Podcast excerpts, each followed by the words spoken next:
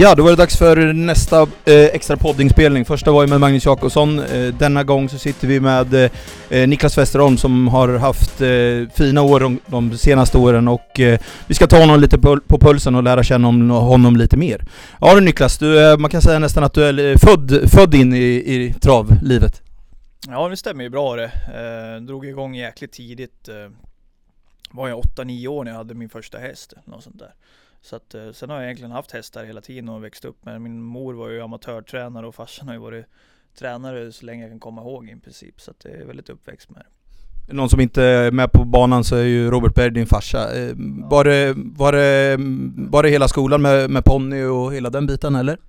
Ja, jag kommer ihåg, jag började ju med ponny tidigt, men jag var väl inte jätteintresserad, alltså jag hade ju hästar runt mig tidigt, men jag var inte jätteintresserad av själva ponnyn så. Jag var väl mer liksom ja, Mm, någon lite tid över så var jag sprang i hagen sådär men jag var inte så mycket och körde med den i början och sådär. Och Kom ihåg första licenslopp jag körde med ponny, då hade jag kört häst i en kvart Typ hela mitt liv innan det. Så att det var ju, jag var bara rakt upp i vagn och be, be på det bästa liksom. Så att det var ju inte jättemycket rutin innan det. Så att eh, ja, jag varit inskickad i det här ganska fort liksom. Hur var det med övrig idrott och så? Var det givet att det var travet du skulle satsa på eller var du vass på något, på något annat som att spela fotboll eller hockey eller något sånt? Ja, från min sida så man, kommer man väl alltid säga att man är vass på någonting, men det är väl eh, Jag spelar ju både hockey och fotboll, det gjorde jag. Jag är väldigt sportintresserad liksom. Det var innebandy och allt vad det var liksom. Så att, eh, men det var väl framförallt hockey jag spelade mest liksom. Och det tyckte jag var kul och det följer jag fortfarande, men jag var väl Kände väl att jag hade mer känsla för hästarna än vad jag hade att spela hockey. Hockey var mer ett intresse än att det var någon slags kall om man säger. När blev det all in och, och du, du var, riktningen var given att det skulle bli, bli trav?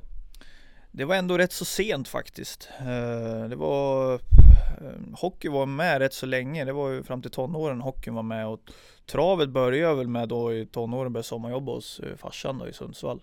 Eh, men det var ändå, då var det mer sommarjobba och vara med i stall och tyckte det var kul och ja, umgås med folk och få jobba lite och sådär. Det var inte jag var intresserad så, men det var väl kanske inte på den här eh, nivån som det är idag liksom när man är travtränare. Så är det ju. Så att det kom med åren rätt så sent eh, allting med den tränarbiten.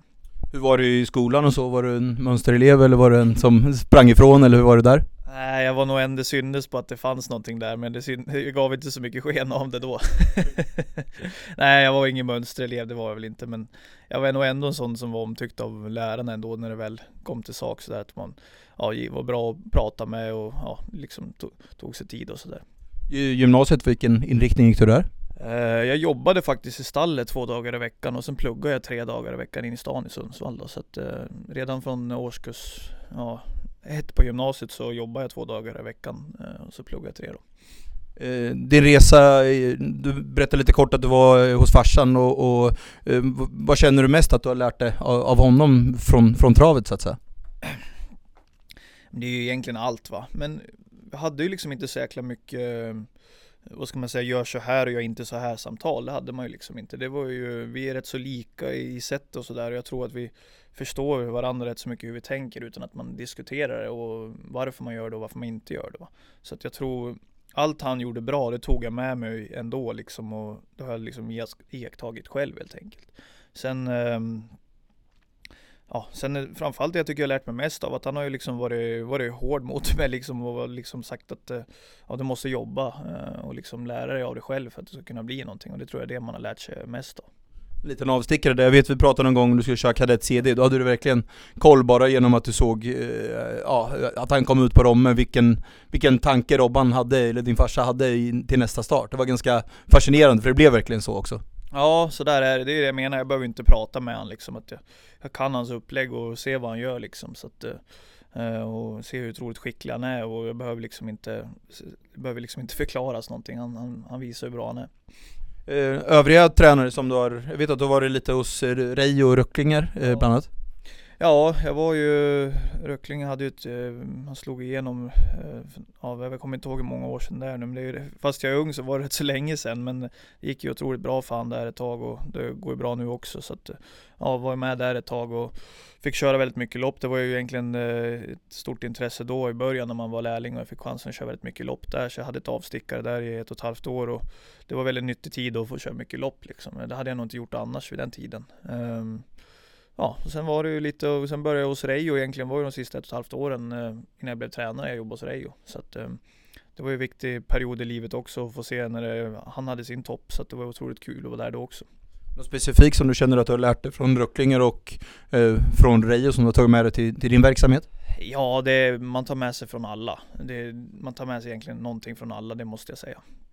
Jobba hårt hos, hos Reijo som man känner till eller? Ja, framförallt han jobbar ju hårt men han är ju otroligt noggrann i allt han gör liksom. Och, eh, jag är ju otroligt imponerad av hans drivkraft, drivkraft trots hans ålder. Det, det kommer inte finnas så många sådana som är, är sånt hårt driv i som han är.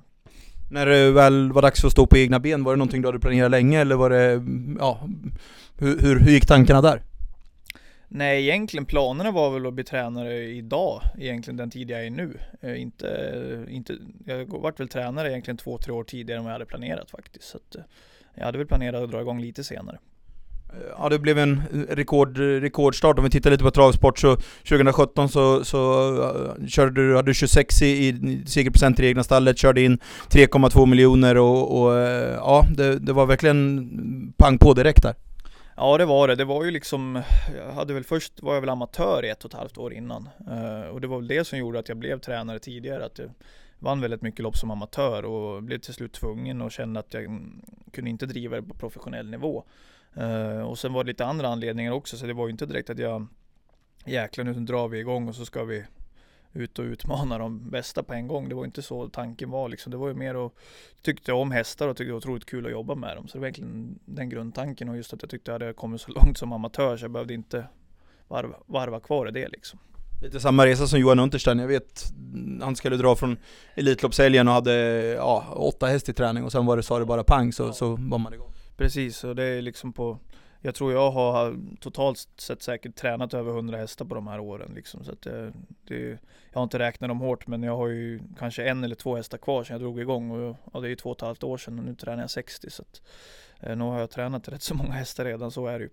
Eh, ja, tidigt fick du in bra hästar från, eller bra hästar, men, men hästar från etablerade mm, ja, tränare som har varit med länge i branschen. Tänker på Stigård där och även någon från Reijo. Hur, hur kändes det? Var det press eller var det bara en uh, kul? Nej det var faktiskt ingen press alls just på grund av att jag gick in med det, att jag tyckte det var så otroligt kul med hästar och sen få bara, ja, och sen jag var ju så intresserad liksom av så mycket annat i början med liksom ja, jag, jag jobbar lite annorlunda i början än jag gör idag liksom. Då var det ju bara enbart skoningar och träning. Jag blandade inte in en veterinär egentligen på hela mitt första år i princip. Så att det var ju, jag höll ju på mycket med annat i början där så jag var otroligt intresserad av att lära mig. Man var liksom, ja, intresserad av att bli duktig på lite mer muskulära saker och sånt där. Så att det var ju mer sånt som drev en. Eh, I, i, idag har du 59 häst på, på, på listan och jag vet att du har jobbat ganska hårt med, med det egna stallet och, och så. Hur mycket personal har du och eh, kan du berätta lite kortfattat om din modell nu, 2019? Nu drivs det ju liksom extremt uh, professionellt så. Det är väldigt mycket bra personal. Eh, det är påkostade stallar och banor och det är liksom väldigt mycket tider och rutiner runt det hela. Förut drev jag väl mer mot mig själv liksom och hur jag tyckte det skulle vara. Nu måste jag tänka mycket mer på andra, hur det ska passa andra människor och olika ägare som kommer in och sådär, ska ha information och sånt. Så att det är ju väldigt strukturerat med info till ägare och tider åt, åt skötare och eh, ja, arbetsrutiner så att skötarna har det bra och hästarna har det bra liksom. Så det drivs ju på ett helt annat sätt idag, så är det ju. Hur, eh, hur mycket, hur mycket, många passhästar har man om man är med, jobbar hos Niklas Westerholm? Just nu ligger alla faktiskt på prick eh, åtta. Eh, det är någon som har sju också, så de, de snurrar där och vi har ja, haft det som mål egentligen nu i två år att alla ska landa där. Och, eh, ibland har det varit vissa haft färre och ibland har vissa haft fler, men det är väldigt skönt nu när alla nått det målet att alla ligger runt sju, åtta hästar. Hur kör du med backträning kontra ridträning och lite så? Är det någonting som du är, som är din grej liksom som Åkes sandbana eller? Ja, eh, det vart ju eh, jag var ju tvungen med backen i början då. Det var ju liksom eh, rehabträning på alla hästar. Så backen gav vi oss upp i och gjorde ordning en bra backe från början. Det var väl därför jag hamnade där jag hamnade. För det var det enda ställe i Sverige förutom i Norrland som hade bra backe tyckte jag. Så att eh, det var ju bara att gasa på där med alla. För de, det krävdes mycket rehabträning för de hästarna jag fick i början. Sen har ju det byggt upp stallet.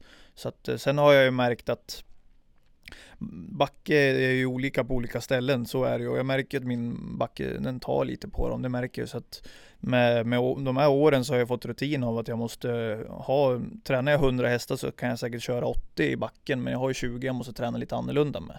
Uh, och det är ju det jag jobbar för nu, att kunna hitta lite andra träningskoncept, för de 20 hästarna kan ju vara väldigt bra hästar också. Så att, uh, det har man ju lärt sig med åren.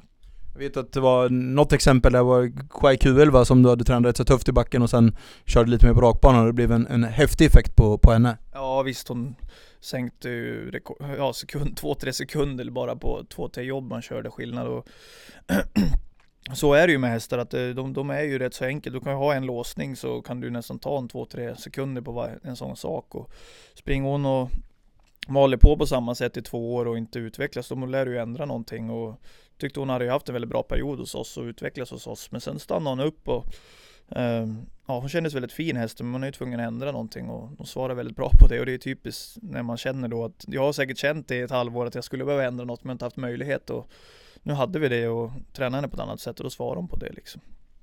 Eh, vi berättade, pratade om siffrorna lite på 2017, 2018 var också väldigt bra med 19% eh, till det egna stallet och 5,5 miljoner in men det var, eh, du fick smaka lite av medaljens baksida där, det blev, ja, var det lite barnsjukdomar som drabbade ditt stall eller? Ja, så vill jag, kan man väl säga, men det var ju liksom speciellt eftersom att vi aldrig egentligen vi hittade väl orsaker men det var ändå inte sådär solklart va. Så att när vi åkte på smittan där så var det ju vad ska man säga, det, det tog ju fart så otroligt hårt liksom. Uh, så det, det, var ju lite speciellt va.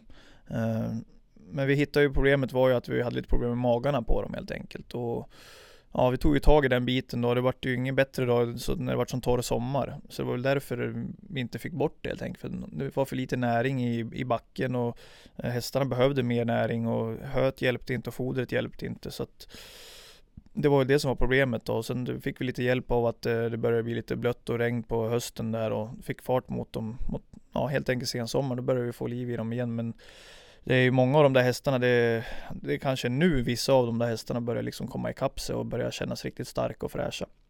Hur, eh, under den perioden, jag förstår eh, att man funderar mycket och tänker eh, hur, hur, hur var den när man går upp på, på morgonen och inte vet vilket svar man får från, från en häst och hur, hur, hur tänker man som rätt så färsk tränare då? Det konstiga var ju, sen när man går tillbaka så var jag ändå rätt så lugn. Alltså för att man, man hade ju ett bra år bakom sen då. Liksom, jag säger ju inte att det var något toppår, jag var inte med i något större lopp eller något sånt där då. Men det var ju ändå, jag hade ett bra år för det första år så jag kände mig ändå rätt så lugn med tränarbiten. Så det gäller ju bara att komma ur det här. Men sen när man märkte att det, det tog tid, då märkte jag, då började jag bli lite orolig när det inte släppte. För jag var ju första tre veckorna tänkte jag, ja men det här går ju över på några veckor, det är ingen fara.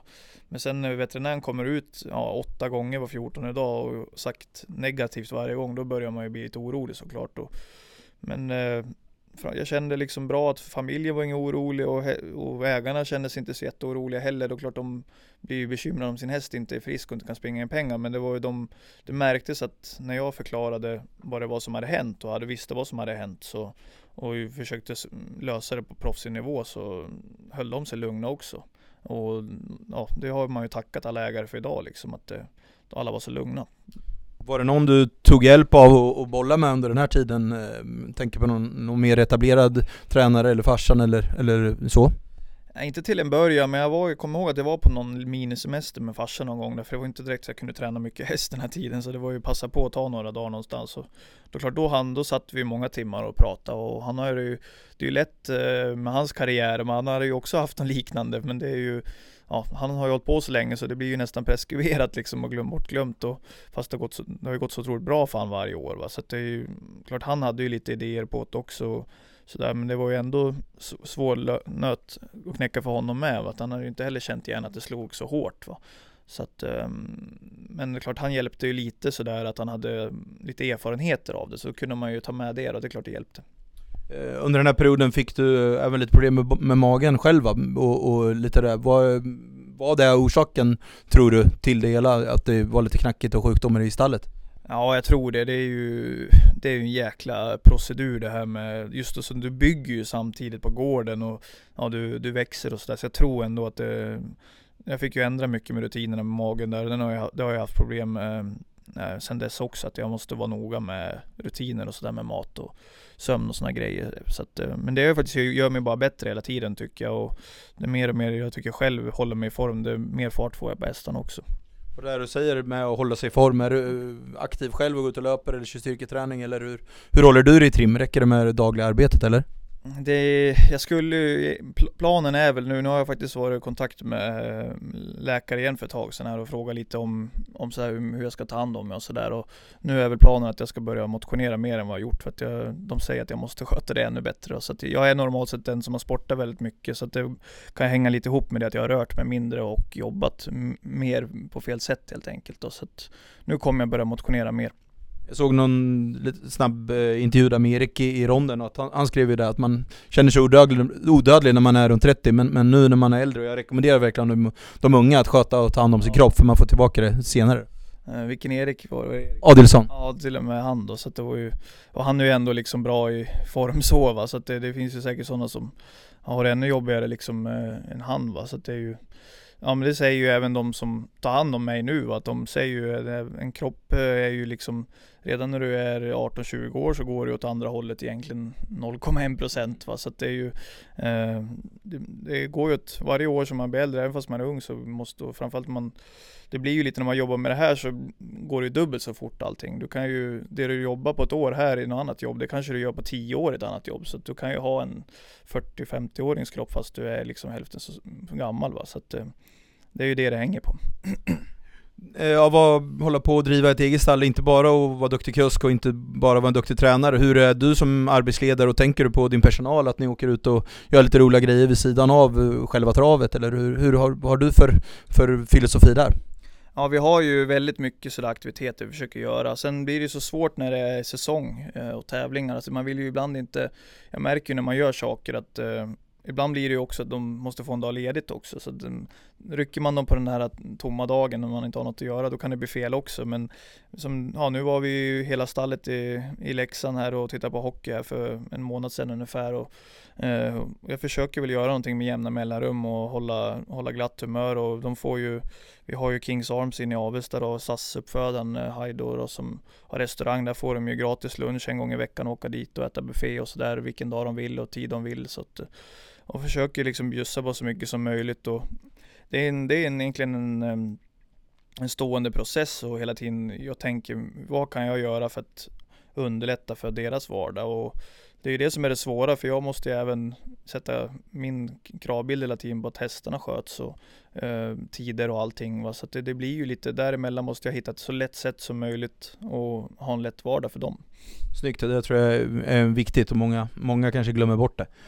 Eh, ja, skörda till nästa säsong har jag som nästa punkt. Och jag, då tänker jag lite på att eh, du fick in mycket äldre hästar och har fått upp ett gott renommé, men det har väl också inneburit kanske att du har fått in lite bättre och fina två och treåringar, så att, eh, hur, hur ser du på det?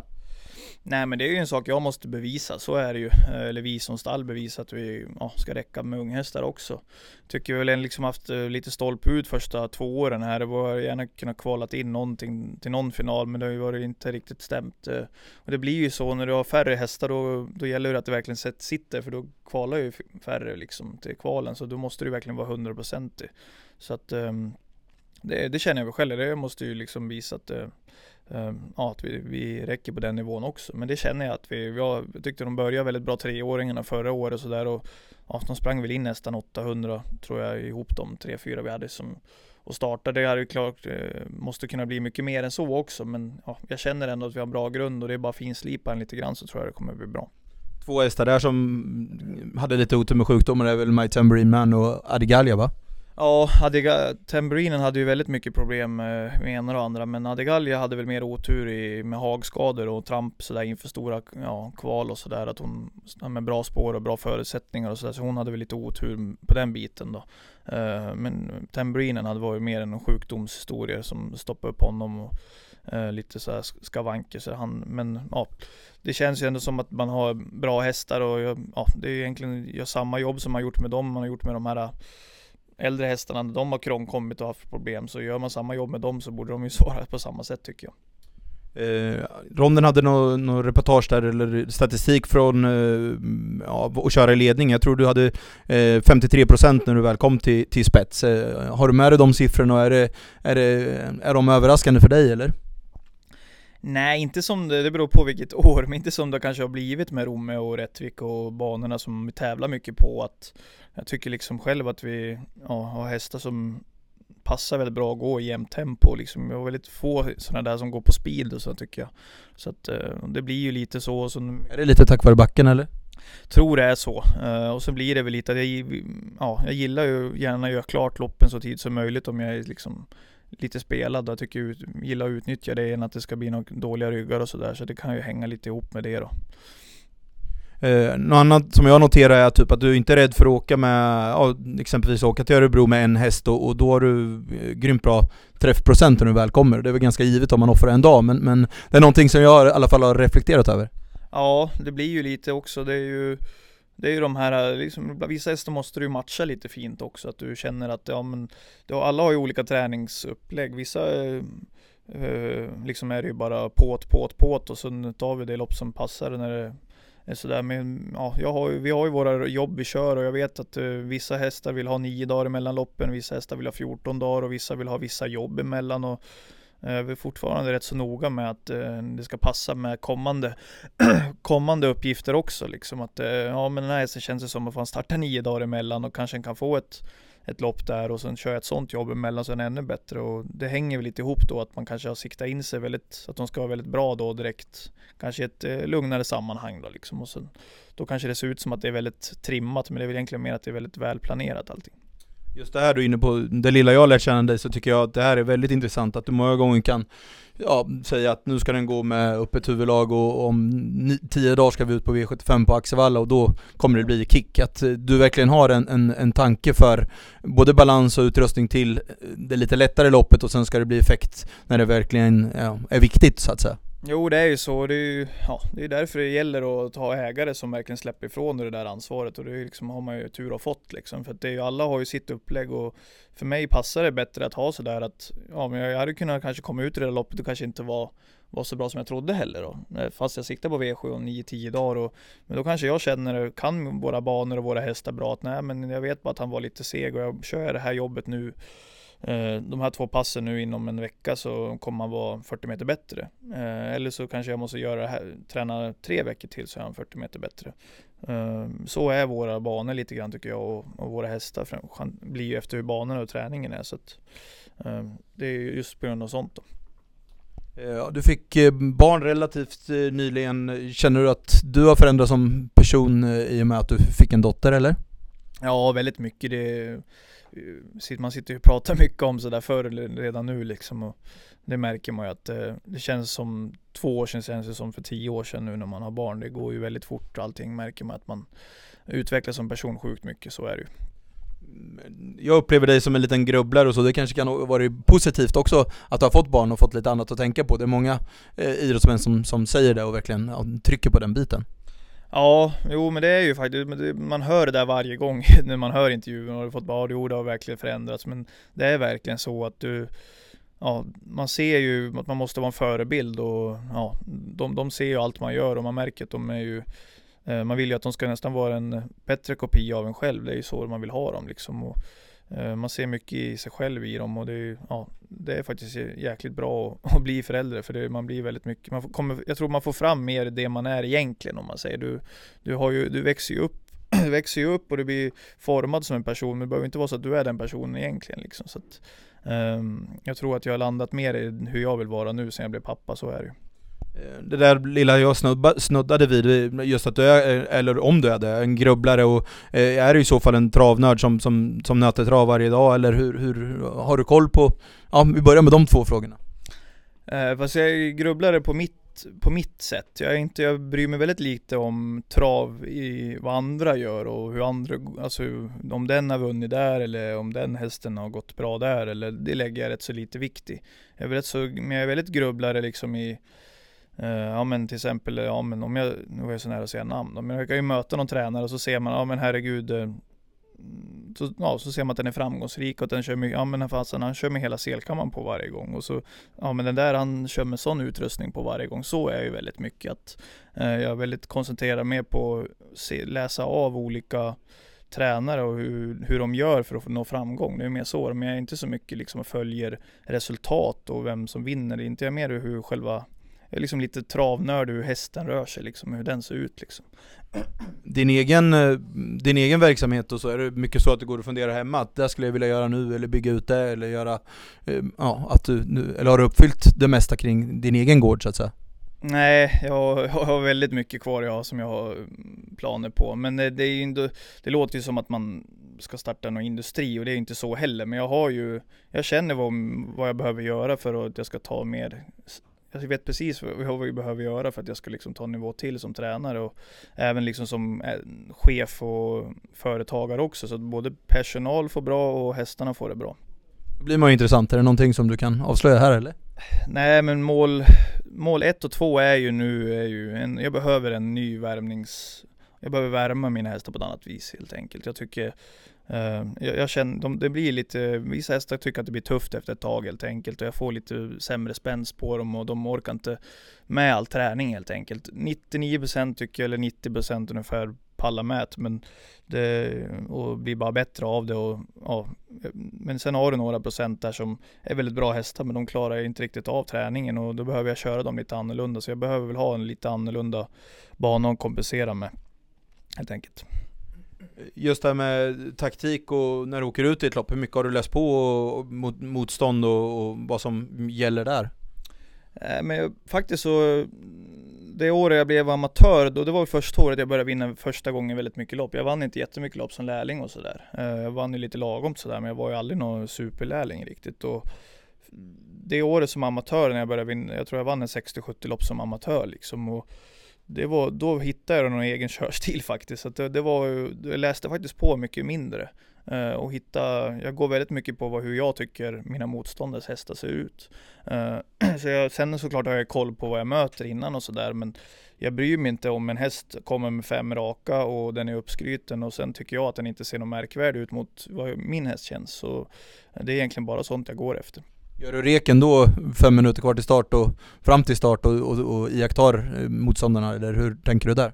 Ja, det gör jag, men det är liksom, det är väldigt, det har blivit liksom nästan enklare idag så att bedöma motståndaren. Men till exempel är det ett 25 000 kronors lopp och den kommer med jättemånga ettor och men så har den jänkarvagn, norsk och urryckare och allting för ett sånt lopp. Då kanske det inte ägaren och tränaren har så stor tro på hästen egentligen då, för eftersom de går med väldigt mycket utrustning för att de ska ta ut den och Eh, men kommer det med vanlig vagn och bomull och öppet huvudlag och skor, då, då ser man ju att ägaren och tränaren har ju otroligt tryggt och tro på hästen att den här är ju så bra så att den kan vinna, vinna ändå. Va?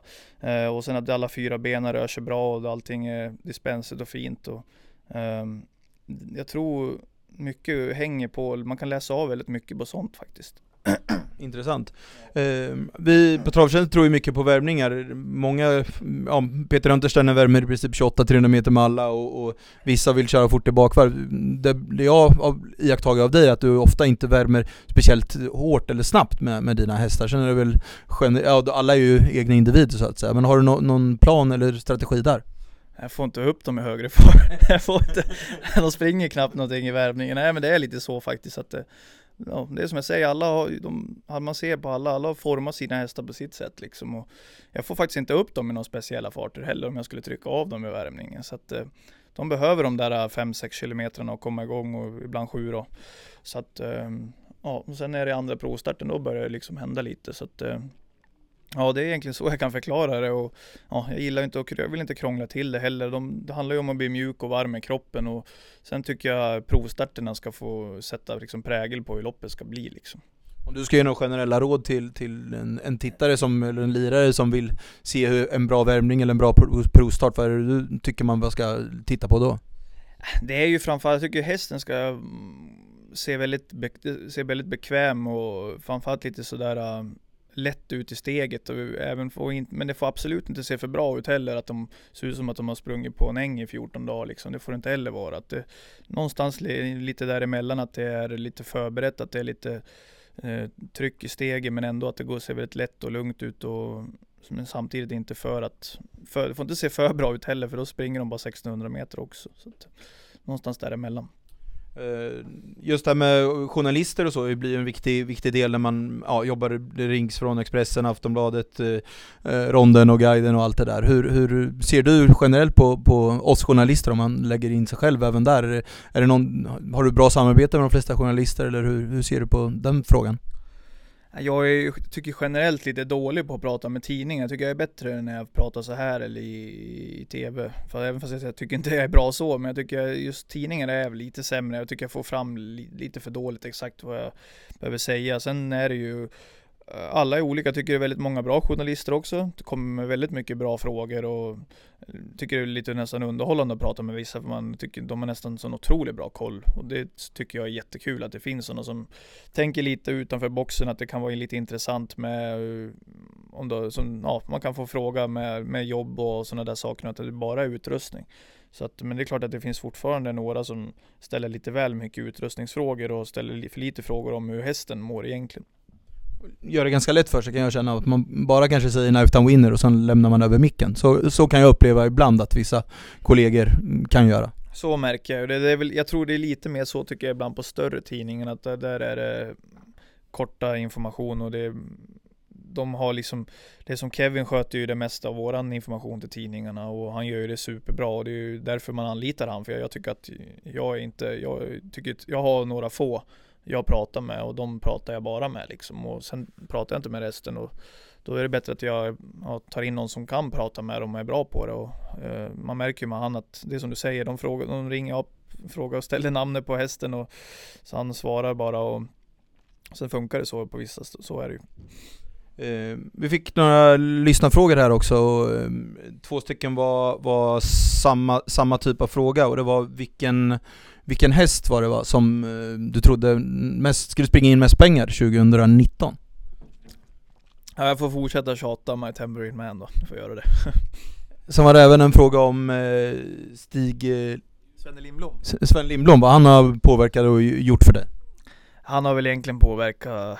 Jag ska säga vem det är också. Svenne Lindblom, det är väl som en alternativ behandlare kan man väl kalla det för hästar. Eh, han gör väl liksom raka motsatsen vad en vanlig veterinär gör. Han eh, behandlar ju den, ja, egentligen allting från växtriket. Det gör väl även en vanlig veterinär också men eh, han är ju enbart eh, växtriket och Ja, han sköter ju väldigt bra på exteriör och bedöma hästar och sådana där saker och Jag har ju faktiskt jobbat åt honom ett halvår och det var ju det var väl en väldigt bra tid för mig innan jag skulle bli tränare. Så att eh, det var väl en av anledningarna då att jag jobbade lite annorlunda första året när jag var tränare.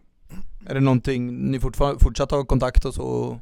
Ja. ja, han går ju med mig på alla aktioner i Sverige och sådär och hjälper mig och sådär. Men nu mer och mer så går jag väl för det mesta för mig själv. Att jag, man, eh, jag utvecklas och jag också och får vilja ha mitt sätt att se på hästarna sådär. Så att eh, jag blir väl min egen Svenne Lindblom med, med, åren va, så att det, det är ju Jag vill ju utveckla mig själv och hitta mitt sätt. Jag tror det är enda sättet. Man kan lära sig många men du måste ju gå din egna väg och hitta ditt sätt att bli framgångsrik på. Det är farligt att slinka för med någon annan för länge också, att uh, hitta din egna grej.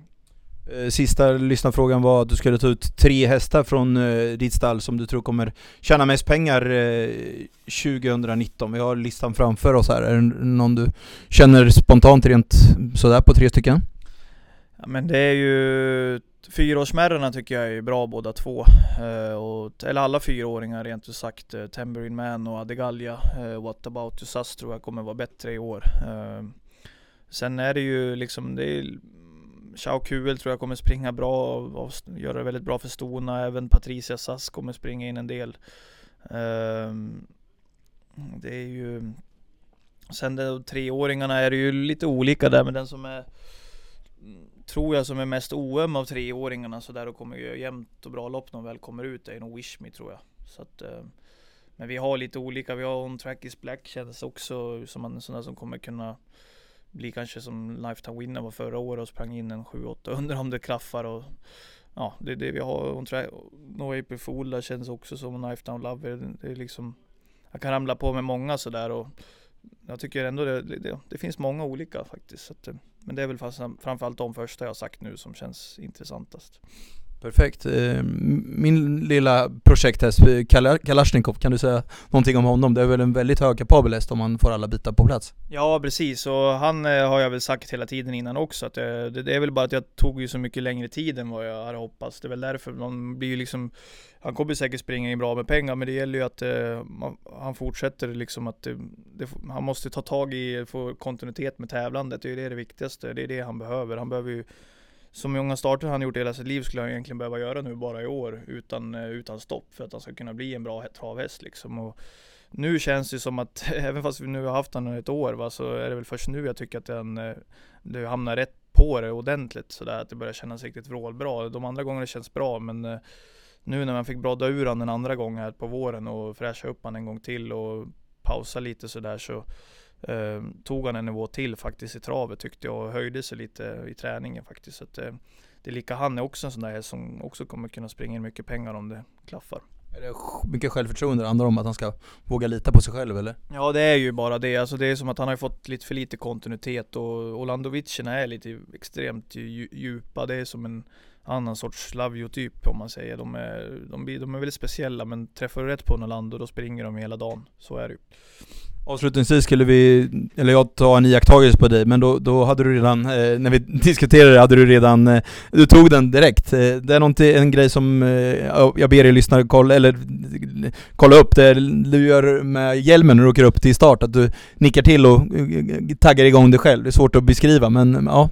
Nej, det bör, jag kommer ihåg, det började ju med Aftonbladet det där förra året, så ringde de om det där och eh, just själva grejen var, jag gjorde inte sådär i början men sen var det ju någon gång att jag började, jag ville ha hjälmen väldigt eh, hårt nedsatt liksom och uh, då började jag med hårt hakband men tyckte jag var jätteäckligt med hårt hakband. Uh, så nu har jag lösare hakband men då åker hjälmen mer upp och så, ja och sen, uh, ja och så, det är väl liksom lite sådär, ja sen har det blivit en grej liksom att jag nickar till med hjälmen och vill ha den rak och så, ja blir det en liten fokussak liksom. Är du medveten om det själv? Uh, inte nu när man har kört så mycket. I början var jag medveten om det, men nu när man kör så mycket så då är det inte, då gör det blir mer rutinsak liksom. För mig känns det nästan som att du, när du gör den så, nu, nu, nu jävlar nu åker vi, att det är lite... Lite så är det, men ja, skulle jag nicka så riktigt ordentligt då vet man ju typ att det är spets. Men nickar jag inte då bommar jag fullständigt. Typ så är det. Lite så är det faktiskt.